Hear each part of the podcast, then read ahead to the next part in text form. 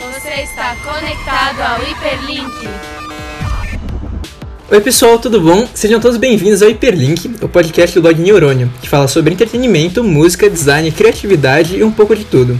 Eu sou Rafael John e estou aqui acompanhado na nossa sábia bancada, que vai se apresentar agora e dar suas recomendações da semana.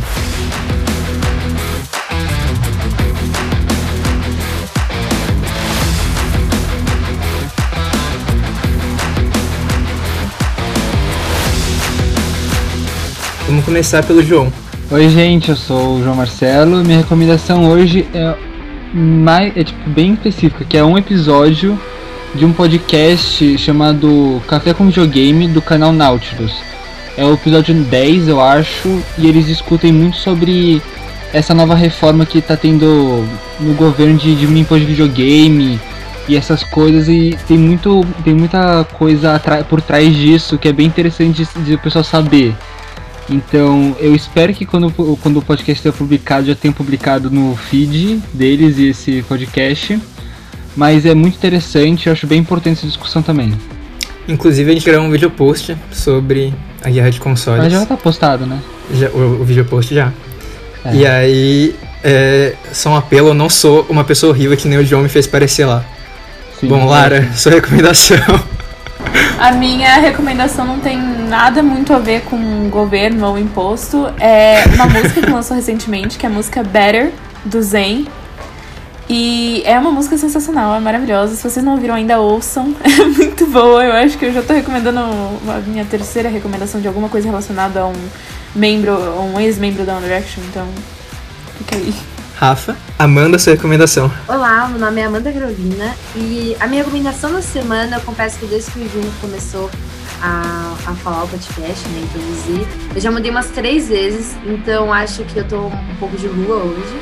E vendo essa coisa meio de lua, né, sobre como nós estamos dentro da gente, né, a minha recomendação dessa semana é que você tire pelo menos meia horinha do seu dia para você fazer aquilo que a gente precisa fazer muito agora, que é nada. Tipo, faça nada. Tem uma meia hora sem fazer nada. Essa vida EAD fez com que a gente ficasse ligado 24 horas.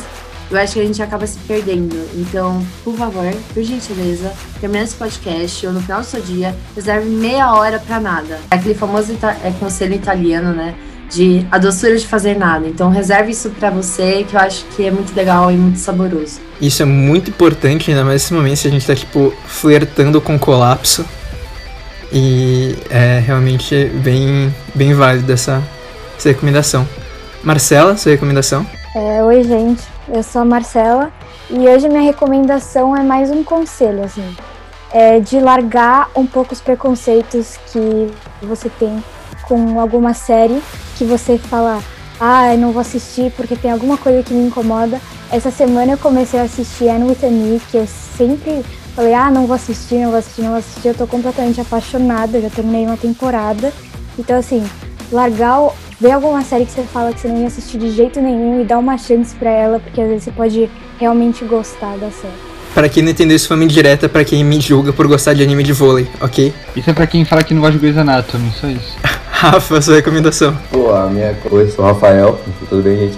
A minha recomendação é do novo álbum que lançou há um mês do VK, que chama O Líder em Movimento. Eu tô reiterando esse álbum porque eu vi os números dele, o álbum não chegou a bater em algumas músicas, bateu em algumas já um milhão. E eu acho que tem muita música aí que bate mais de 10 milhões, 30 milhões e eu, assim, no meu juízo de valor não merece tudo isso.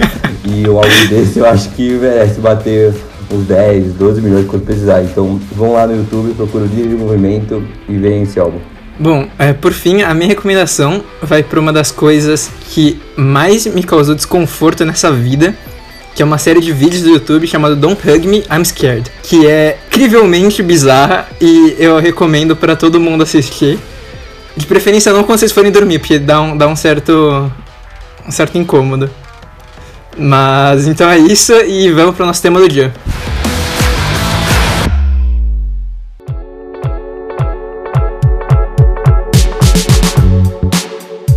Então, gente, aproveitando esse clima de Halloween, a gente decidiu falar um pouco sobre os subgêneros dos filmes de terror. Mas e vocês? Vocês curtem filme de terror? E se vocês curtirem, qual é o favorito de vocês? Lara? Eu sou completamente apaixonada por filmes de terror. De tudo quanto é tipo, do, do trash até o. Tudo, tudo quanto é tipo. Mas eu acho que, tipo, um filme que eu sou completamente apaixonada desde sempre é o Jovens Bruxas. Que é um filme que me marcou muito desde que eu era pequena, não sei. Assim, não sei porque eu era uma criança viciada em Harry Potter, né? E aí, quando eu fui pro lado mais dark disso, que era o Jovens graças a Deus, não comprei nenhum adereço que remetesse ao filme.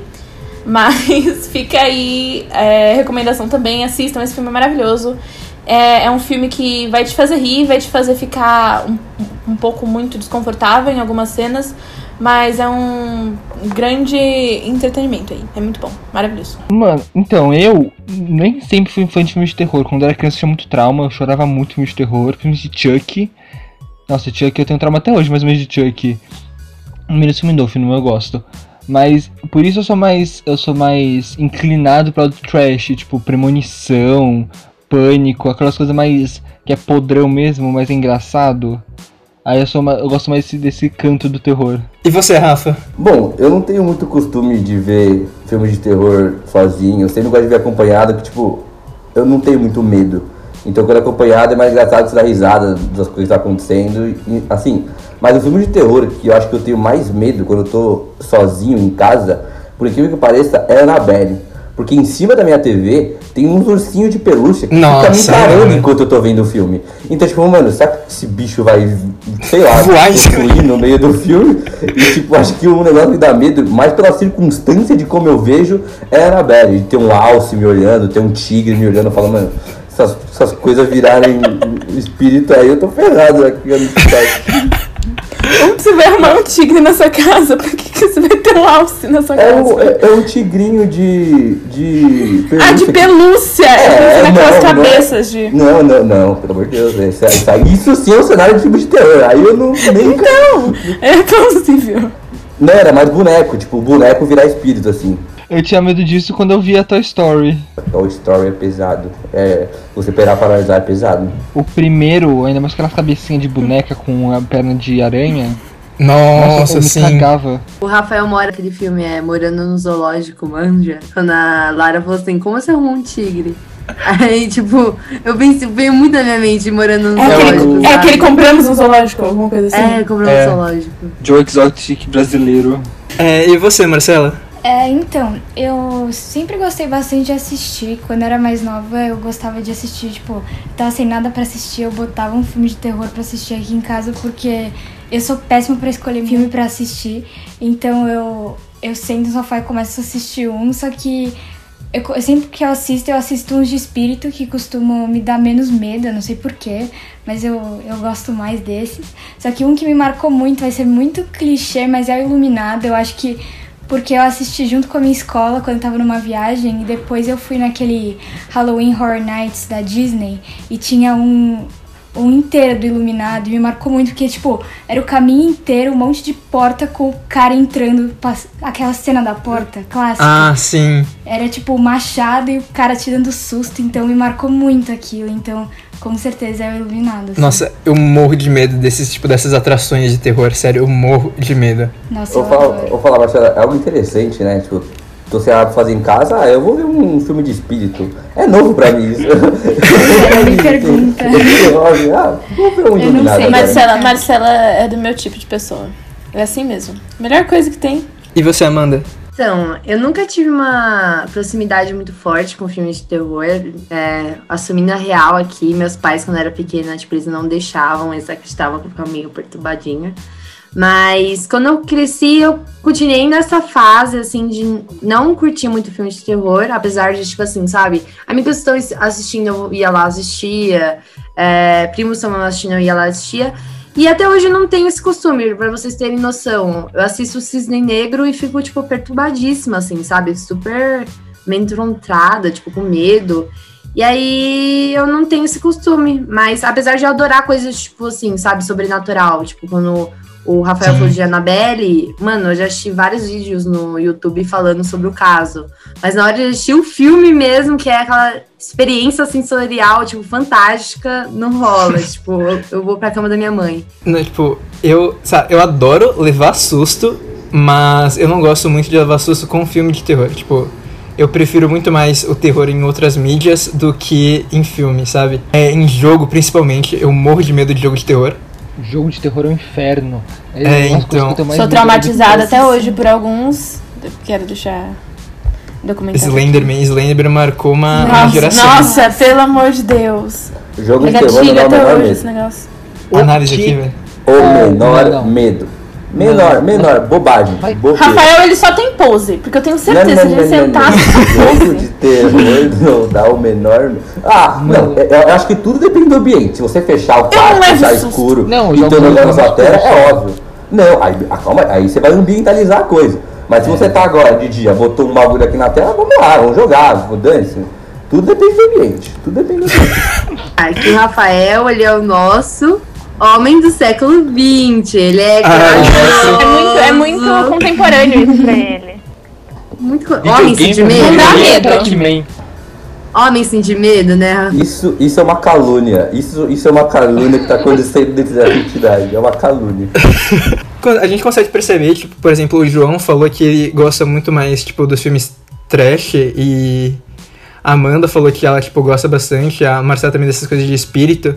E aí a gente consegue perceber que, tipo, dentro, dentro dos filmes de terror tem alguns subgêneros, né?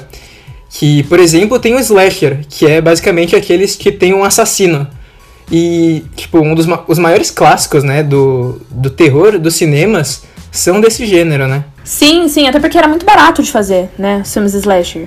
Tipo, você. Normalmente você tem, tipo, um ambiente, por exemplo. Se você pega, tipo, uma casa ou, tipo, um acampamento assim, fechado. Sim.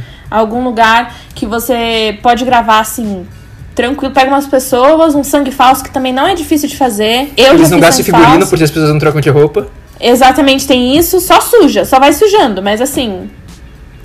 É gritar, pegar é, a faca ou a serra elétrica ou sei lá o que que o assassino traz e o sangue falso.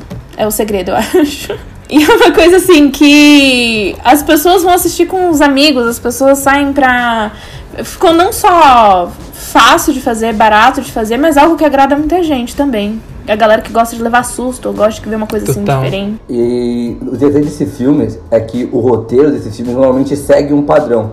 Ele sempre tem, tipo, um momento de tensão, tem assim, um assassino vindo, a pessoa gritando. Então não é difícil fazer. Eles trabalham muito com os estereótipos é, da vida. que esses filmes de slasher hoje em dia são muito icônicos porque na época não podia ficar repetindo, tinha que fazer algo diferente toda vez. Então Sim. quando eles querem um negócio diferente, eles querem tipo uma, uma pessoa icônica praticamente. E é bem louco isso, você vê a diferença entre o Fred Krueger, o Jason, o. o Pânico, esse é o nome do cara do Pânico. Sabe? É cada. Ghostface. É cada um muito diferente um do outro, e é bem legal ver isso. O Só também, né? Jogos Mortais. Mas Parece que, tipo, grande parte do carisma desses filmes de terror, assim, porque se você tirar o vilão, eles são. A maioria é basicamente o mesmo, assim, com algumas exceções. Tipo, mas se você. O carisma todo tá nesse vilão. Eles, eles investem muito no vilão, porque é um vilão que fica muito marcado na cultura pop. Vai virar fantasia, vai virar tema é, de parque de terror, vai virar o pesadelo da criança que assistiu quando não era pra ter assistido o filme. então, assim. É algo bem marcado. Acho que fica bastante. Em falar do, do vilão dos Jogos Mortais, eu queria muito tá na hora que eles pensaram o roteiro e as punições daquele filme. Porque são coisas assim totalmente doentias. Eu queria saber como foi, cara, como eles montaram cada punição que eles iam montar, porque assim, a cabeça do A cara sala é- de roteiro deve ter sido uma zona. É assim, Eu tenho um pouco de medo, pra a ser coisa honesta. mais absurda. Vamos trabalhar no absurdo aqui. Eles fizeram assim, uma coisa que você olha e fala, você dá até uma mano, calma aí, não completa essa, essa, essa cena não, sabe? Tipo, mano, não quero saber o que vai acontecer.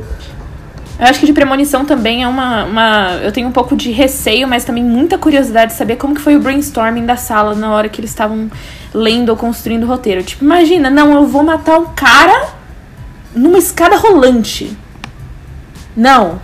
Sabe? Eu acho que seria muito interessante estar lá no meio ouvindo essa discussão, saber como que chegou naquele ponto. Eles faziam tipo.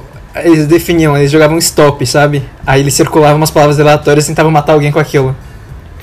O, fina, o final de Promoção 4 foi totalmente inspirado na novela brasileira Torre de Babel, onde um shopping explode no final.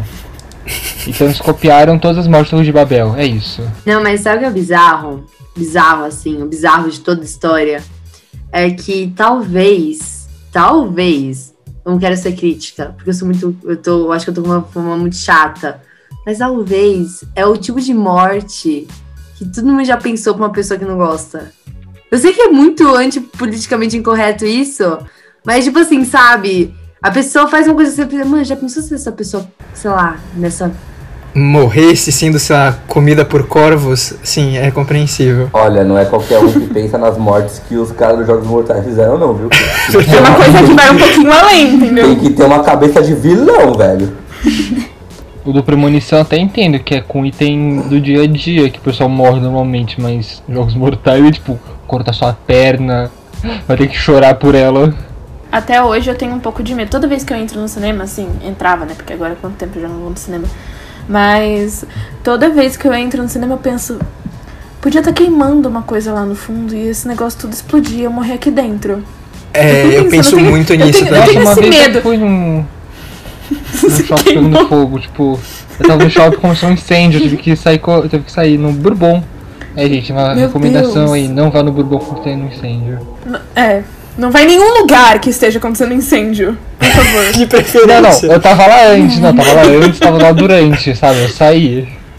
Ah, não, mas tem. Esses, os filmes de terror, eles me causam, assim, esses medos que, por mais tempo que passe, sempre fica aquele medo no fundo da sua cabeça de, da possibilidade, meio, mesmo que seja meio impossível. Aproveitando isso que a Lara e o João estavam falando sobre, tipo, imaginar uma situação de filme de terror na vida real, a gente tá vivendo um negócio muito próximo de outro gênero muito conhecido, que é o terror apocalíptico. E vocês têm algum filme preferido desse gênero? Eu acho que meu, meu favorito de terror também, que eu acho que nem mencionei no começo, que é Cloverfield. Nem sei se teria terror ou o que, mas é filme de found footage, que é uma coisa que eu acho muito legal. Meio que fica meio engraçado até, que é meio trash. Aí por isso eu gosto também. Mas Cloverfield é um filme que consegue, tipo, é um dos primeiros de assim, found footage e de e conseguiu misturar dois gêneros, subgêneros de terror muito bem, e é um negócio que eu gosto muito. E acho uma coisa, tipo, muito interessante, acho mostra muito em filme apocalíptico, é que o, você percebe muitas vezes que o, o que tá causando o apocalipse, tipo, não necessariamente é, sei lá, uma entidade ou um monstro e tal. sabe? Às vezes pode ser, tipo, um vírus. E, tipo, a gente percebe muitas vezes que, tipo, os reais vilões da história, tipo, o vilão não é o vírus. O vilão são outros humanos, sabe? Talvez o vírus seja a gente. Olha aí. Olha Análise. aí. Frasesprofundas.com.br infectado o planeta. Olha aí, olha aí. Nossa, gente, vários insights, hein? Hum, Clara? Eu acho que um que eu acho que mu- muito que mostra isso são os filmes sobre zumbis, apocalipse zumbi. Que eu acho que assim, eu particularmente acharia que um apocalipse zumbi seria muito mais interessante do que a pandemia, porque primeiro que tá Seria interessante? Seria. Mais possibilidade de morrer? Provavelmente. Mas eu não precisaria necessariamente ficar muito longe das pessoas que eu gosto, sabe? Ver. Seria, seria emocionante. Seria emocionante. Porque o, me, Seria, o que me seria, mata. se- seria muito o que me mata. sim. Tá, provavelmente eu iria morrer na primeira, no primeiro negócio. Mas o que me mata é essa falta do que fazer. Tipo, no apocalipse zumbi, a gente não teria tempo pra pensar no, na vida, sabe? A gente estaria tentando sobreviver. Uhum. Então, eu não sei, eu não sei que ponto a gente chegou da quarentena em que isso é melhor do que a situação atual. E pra minha cabeça pensar nisso. Mas eu realmente acho que seria mais interessante. E você vê, né, que o fim do mundo mais apropriado para boa parte da população é enfrentar zumbi que quer comer o seu cérebro do que começar a refletir sobre a vida. É muito bizarro isso. É muito, muito bizarro. A geração tá, tá severamente danificada aqui. Perdida. E tem uma coisa, tipo, muito legal dos filmes, que é, tipo, meio que um, um subgênero do subgênero que tá tendo, que tá aparecendo mais em alta, que são esses meio que filmes apocalípticos que te mexem com algum sentido humano, sabe? Dos cinco sentidos, como teve o Bird Box, ou Um Lugar Silencioso, que meio que mexem, tipo, é um apocalipse, só que meio que você perde um sentido, sabe? Tipo, em um apocalipse é um negócio que, tipo, é muito, muito precioso, porque é uma das poucas coisas que você pode confiar. É muito mais aterrorizante, porque imagina, tipo, já tá. O mundo já tá acabando. Aí você não consegue enxergar. O mundo já tá Isso. acabando. E você não pode falar uma palavra. O mundo tá acabando e você não escuta o assassino, né, as coisas acontecendo, o assassino chegando. Imagina! Exato. É aterrorizante. Brinca muito com isso. E acaba gerando filmes muito bons. Isso retrata bem que, provavelmente nesses filmes, como Bird Box, Lugar Silencioso, eles meio que fazem uma crítica de colocar tipo, o ser humano em um local meio acuado. Tipo, puta, o que, que eu vou fazer? Como ele vai interagir, sabe? Então, é é uma comparação meio, meio assim, não, não tem relação direta, mas é como se a gente colocasse a galera como fosse um reality show. A gente colocasse a galera no local e, tipo, e agora? Como vocês vão se virar, sabe? Como vocês vão interagir com, com, com o resto, com, com o que tá em volta de vocês. Então é muito isso, esses filmes. É, quando a gente tava falando, tipo, dos, dos filmes que a gente mais gosta, o Rafa e a Marcela falaram desse negócio tipo, de assombração e Annabelle, essas coisas. E um dos gêneros mais, um dos gêneros mais conhecidos são esses, né? Os que envolvem alguma assombração. Como, por exemplo, Annabelle, que é uma boneca, ou alguma casa, algum espírito, alguém possuído. E, tipo, o que vocês acham sobre esse tipo de filme? Eu acho que, primeiro, que é um gênero que é um dos que mais assustam, assim, porque, por um lado, a gente tem o, o slash, que deixa você meio nojado por- pelas tripas e pelo sangue, e o- os jump scares, assim, tem bastante jump scare em filmes de assombração, etc e tal. Mas é um negócio que eu acho que dos filmes de terror é um dos que mais transcende a tela. Se você parar pra Sim. pensar. Tipo, é algo que se você você tem medo ou não, assim, dependendo do filme que é, você fica com medo depois que você sai do cinema. É uma coisa que mesmo você, tipo, conscientemente, você fica tipo, eu vou me cobrir, tirar meus pés da ponta da cama, assim, sabe? Porque no seu subconsciente você ainda fica com aquele negócio. E C, porque é o desconhecido. A assombração, o espírito é algo que, de certa forma, a gente fica sempre brincando, porque a gente não. É o desconhecido, a gente não pode provar. Um assassino, a gente sabe que existe assassino. É, um apocalipse tem toda a questão da ficção em cima, mas é algo que sempre. Talvez hoje não tanto, mas que sempre fica mais distante, sabe?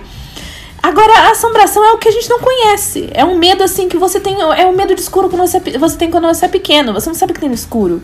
É uma coisa, assim, muito. Transcende, muito. Que depois que você sai, ainda fica com você. Eu acho que isso é uma das melhores características do terror. E que esses filmes fazem muito bem.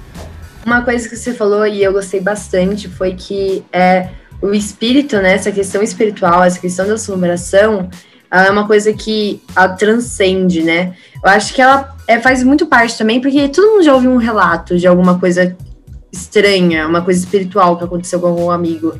Não sei vocês, mas eu já tive muitos relatos de amigas que falam que, tipo, viram vulto, viram. É, viram, sei lá, a cadeira se mexendo. Então é uma coisa que, além da produção cultural, exemplo, Apocalipse é que ninguém nunca viveu.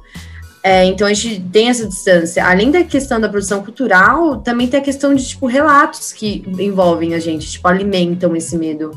Então acho que é por isso que é tão potente.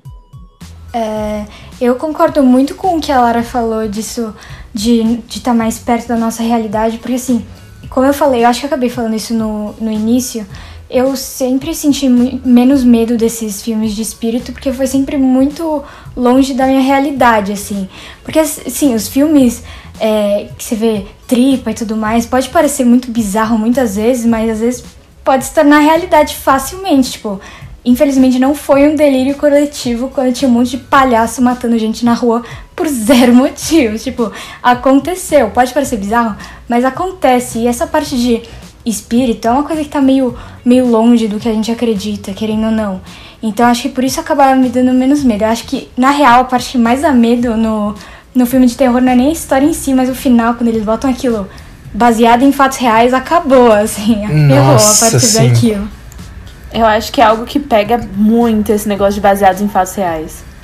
É, é um negócio que, te le- que leva o medo pra casa junto contigo.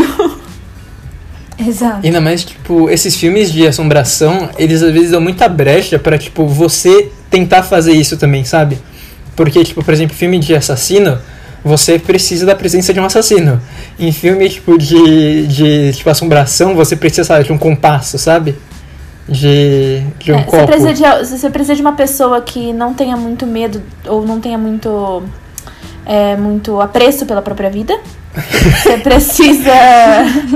Você precisa daquele amigo que finge que não quer fazer, mas na verdade tá muito curioso.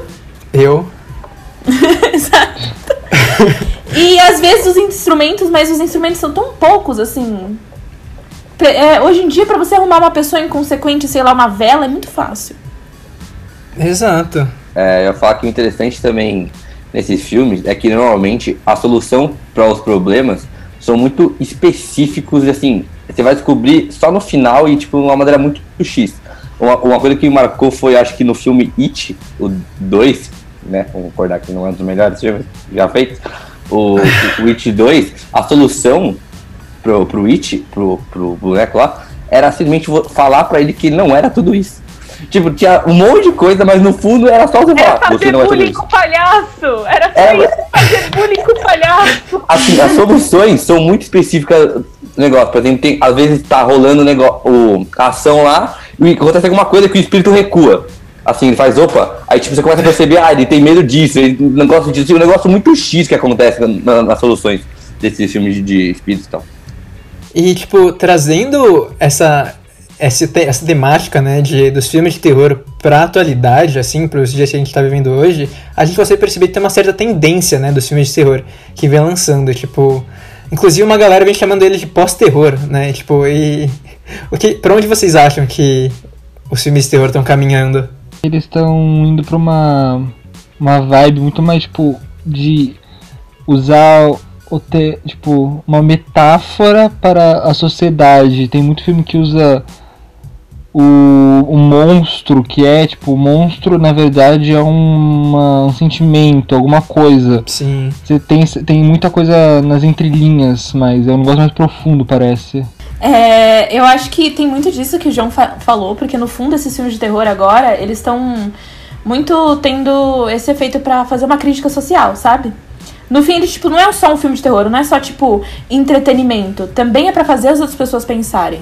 Se você pegar, tipo, os filmes do Jordan Peele, por exemplo, Corra, Nós, eles têm, tipo, muito conteúdo, assim, por trás que vai além das referências, vai além dos sustos, do, do, do sangue, é, vai muito além. É algo que você sai do cinema não só o desconforto não é só por conta das tripas e do sangue.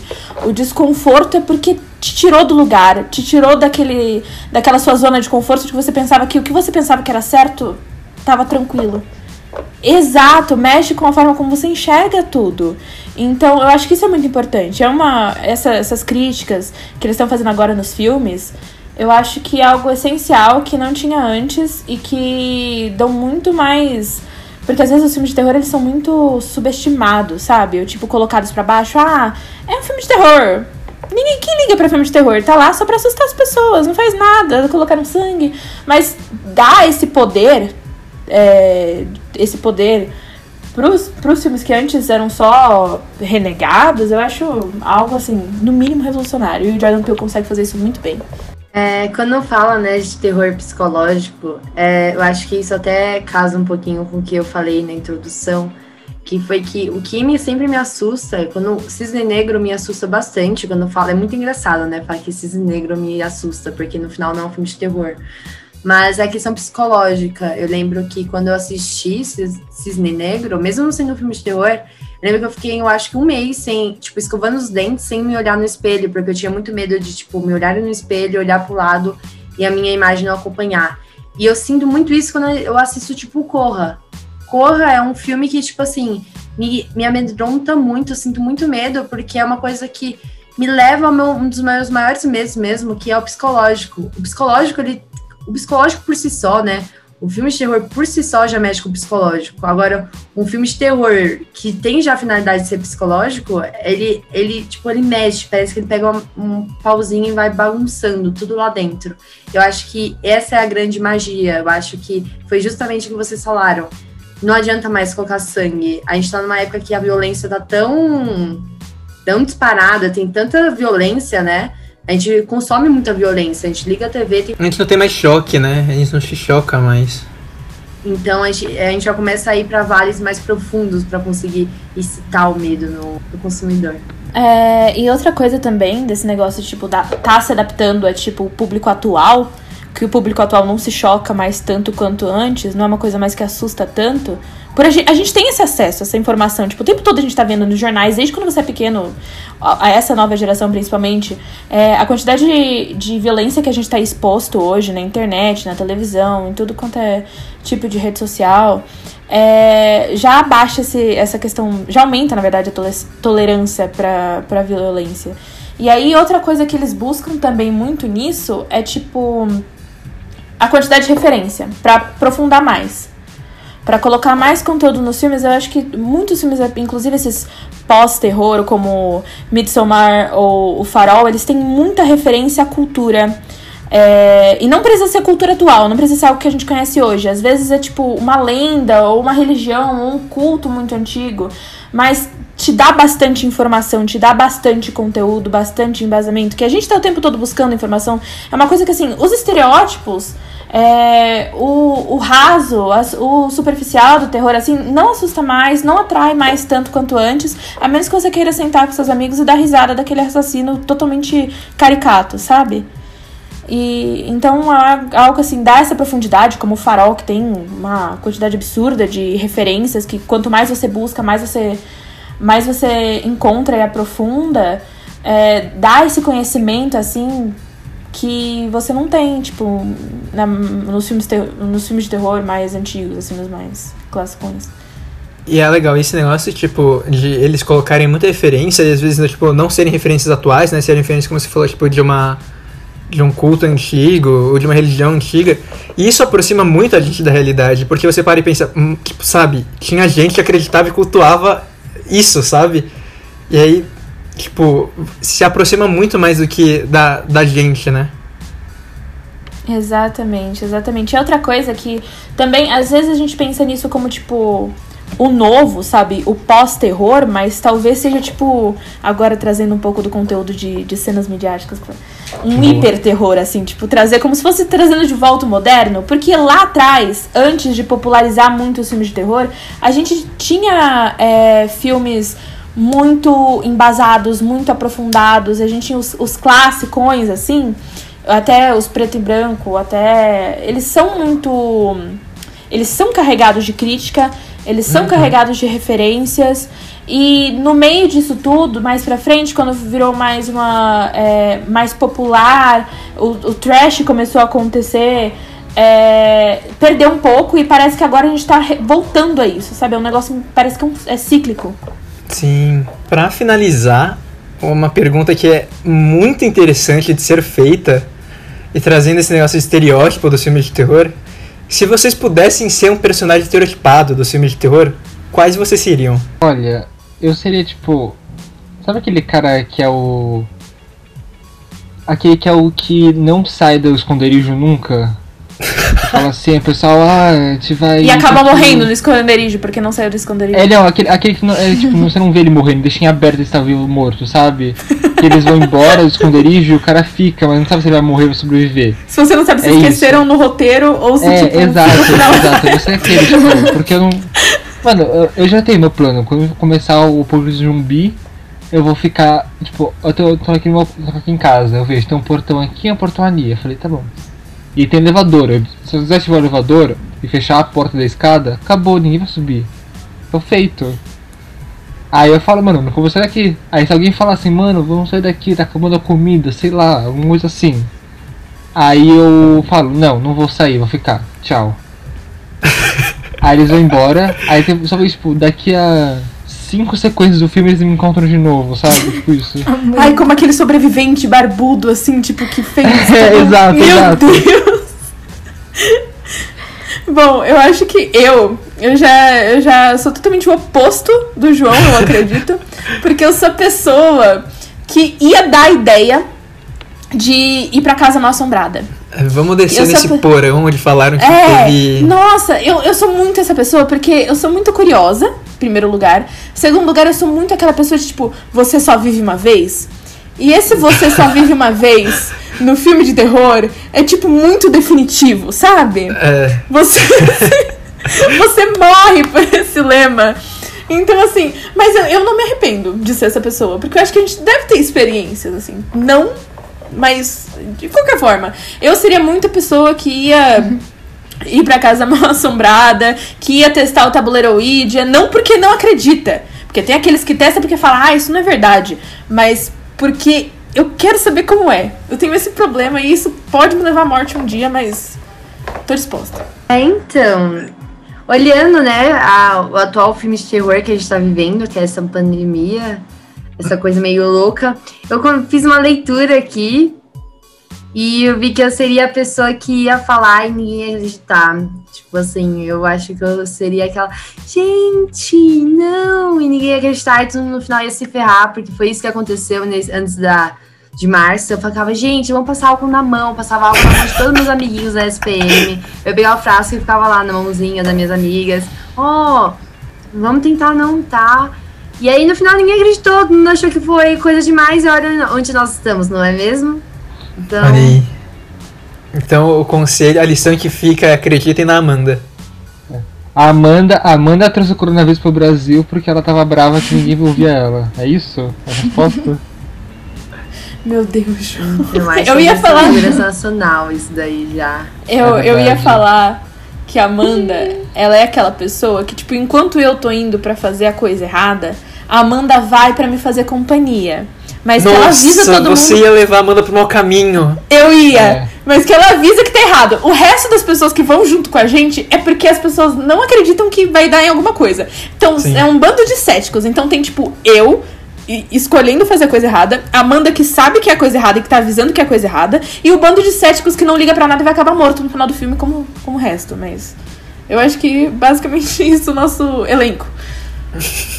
Rafa. Nosso elenco. Eu acho, assim, vendo muito do que eu sou, eu acho que eu ia ser o, o estrategista cagão, assim. Eu ia falar, ah, não, o que, que a gente tem pra fazer? Eu ia falar, não, acho que a gente tem que fazer isso, isso, isso, vamos por ali, vamos por cá. Ah, mas vo- você, você vai por onde? Eu vou ficar na cabana. Eu vou ficar aqui tranquilo. Aí eu acho que. Qualquer coisa dá um grito aí. Se dá um grito, eu tenho que tacar, tacar alguma coisa, eu dou uma corridinha assim pra ver se funciona. Se não, a gente vai pra próxima. Você sabe, né, que esse é sempre o primeiro que morre. Só vive uma vez. É, só vi uma vez, vambora. Marcela. Então, exatamente a pessoa que a Lara falou que a banda seria, acho que é o que eu seria, assim, pra falar a verdade. Porque eu ia ser a pessoa que ia falar que é uma má ideia, mas por todo mundo tá indo, eu ia junto, porque eu não ia querer ficar sozinha. Tipo, eu ia mesmo sabendo que é uma boa, que é uma ideia ruim. Então, eu ia avisar e falar, não, acho melhor não, mas eu ia do mesmo jeito e eu ia ser a primeira a me ferrar, com certeza, assim. Nossa, eu acho que a, a Lara tava falando, eu ia ser muito o cético. Ela fala, não, tá acontecendo nada, mas eu sou aquele cético, tipo, depois que visse uma vez, tipo, com o próprio olho, eu ia ficar maluco. E aí eu ia, eu ia ficar maluco começar a falar que todo mundo ia morrer, essas coisas. Já temos um, já temos um elenco pra um filme de terror aqui. A gente tem. Inteirinha. Ó, eu acho que personagens é mais cativantes. Vindo- não Ah, é verdade, né? Só tava faltando o nosso, nosso vilão. É o Jeff. O Jeff acabou de dar um oizinho pra gente. Quantidade de personagem criativo, diferentão. Estereótipos, é? mas diferentes. Aí, potencial. A noite do neurônio vivo. A noite do neurônio vivo. Olha aí. O retorno do neurônio. Bom, gente, então agora acho que a gente já pode ir pro nosso. Depois do nosso elenco e do nosso enredo do nosso filme de terror, eu acho que a gente já pode ir pro nosso top 5.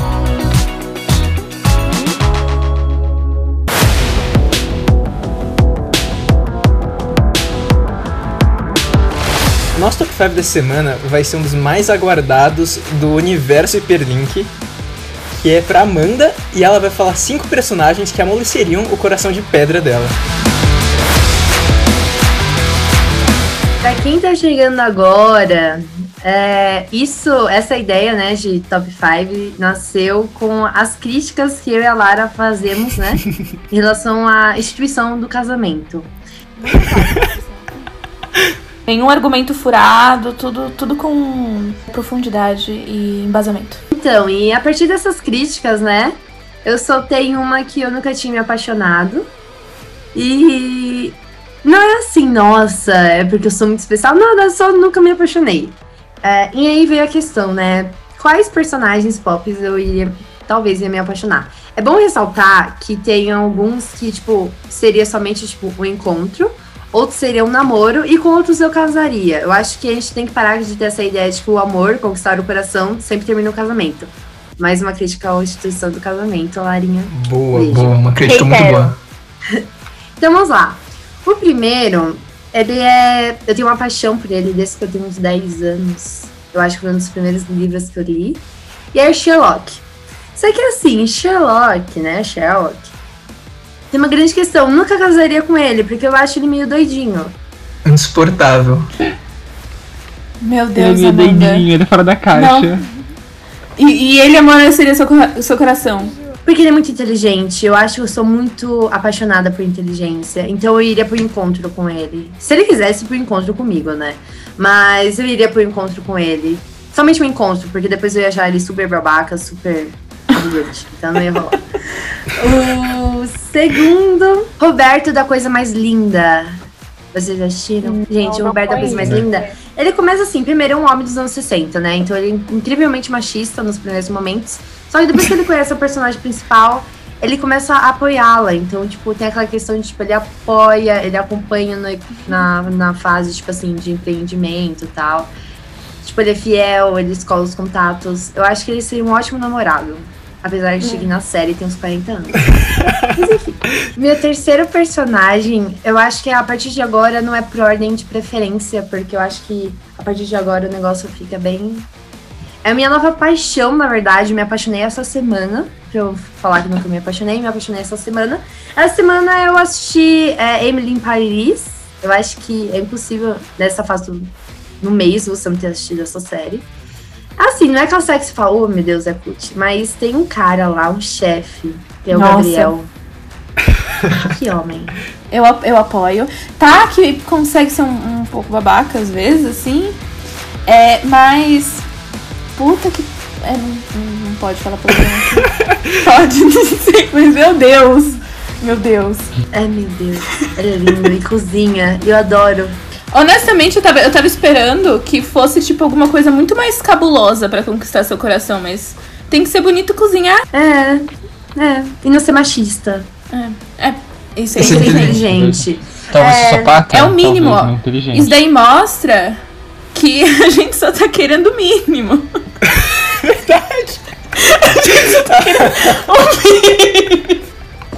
Não é muita coisa.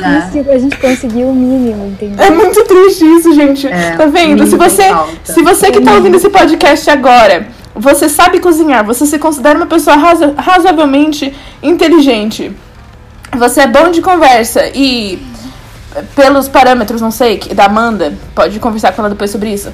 Você acha uma pessoa atraente? Vem aqui, contata a nossa Manda participante. no, no, no Instagram do Neurônia que a Amanda vai estar respondendo os pretendentes. Isso. Aí o Jeff tem que começar a administrar isso. Nossa, o Jeff ia adorar, adorar ficar O Tinder, o Tinder da Amanda. E assim, o meu quarto.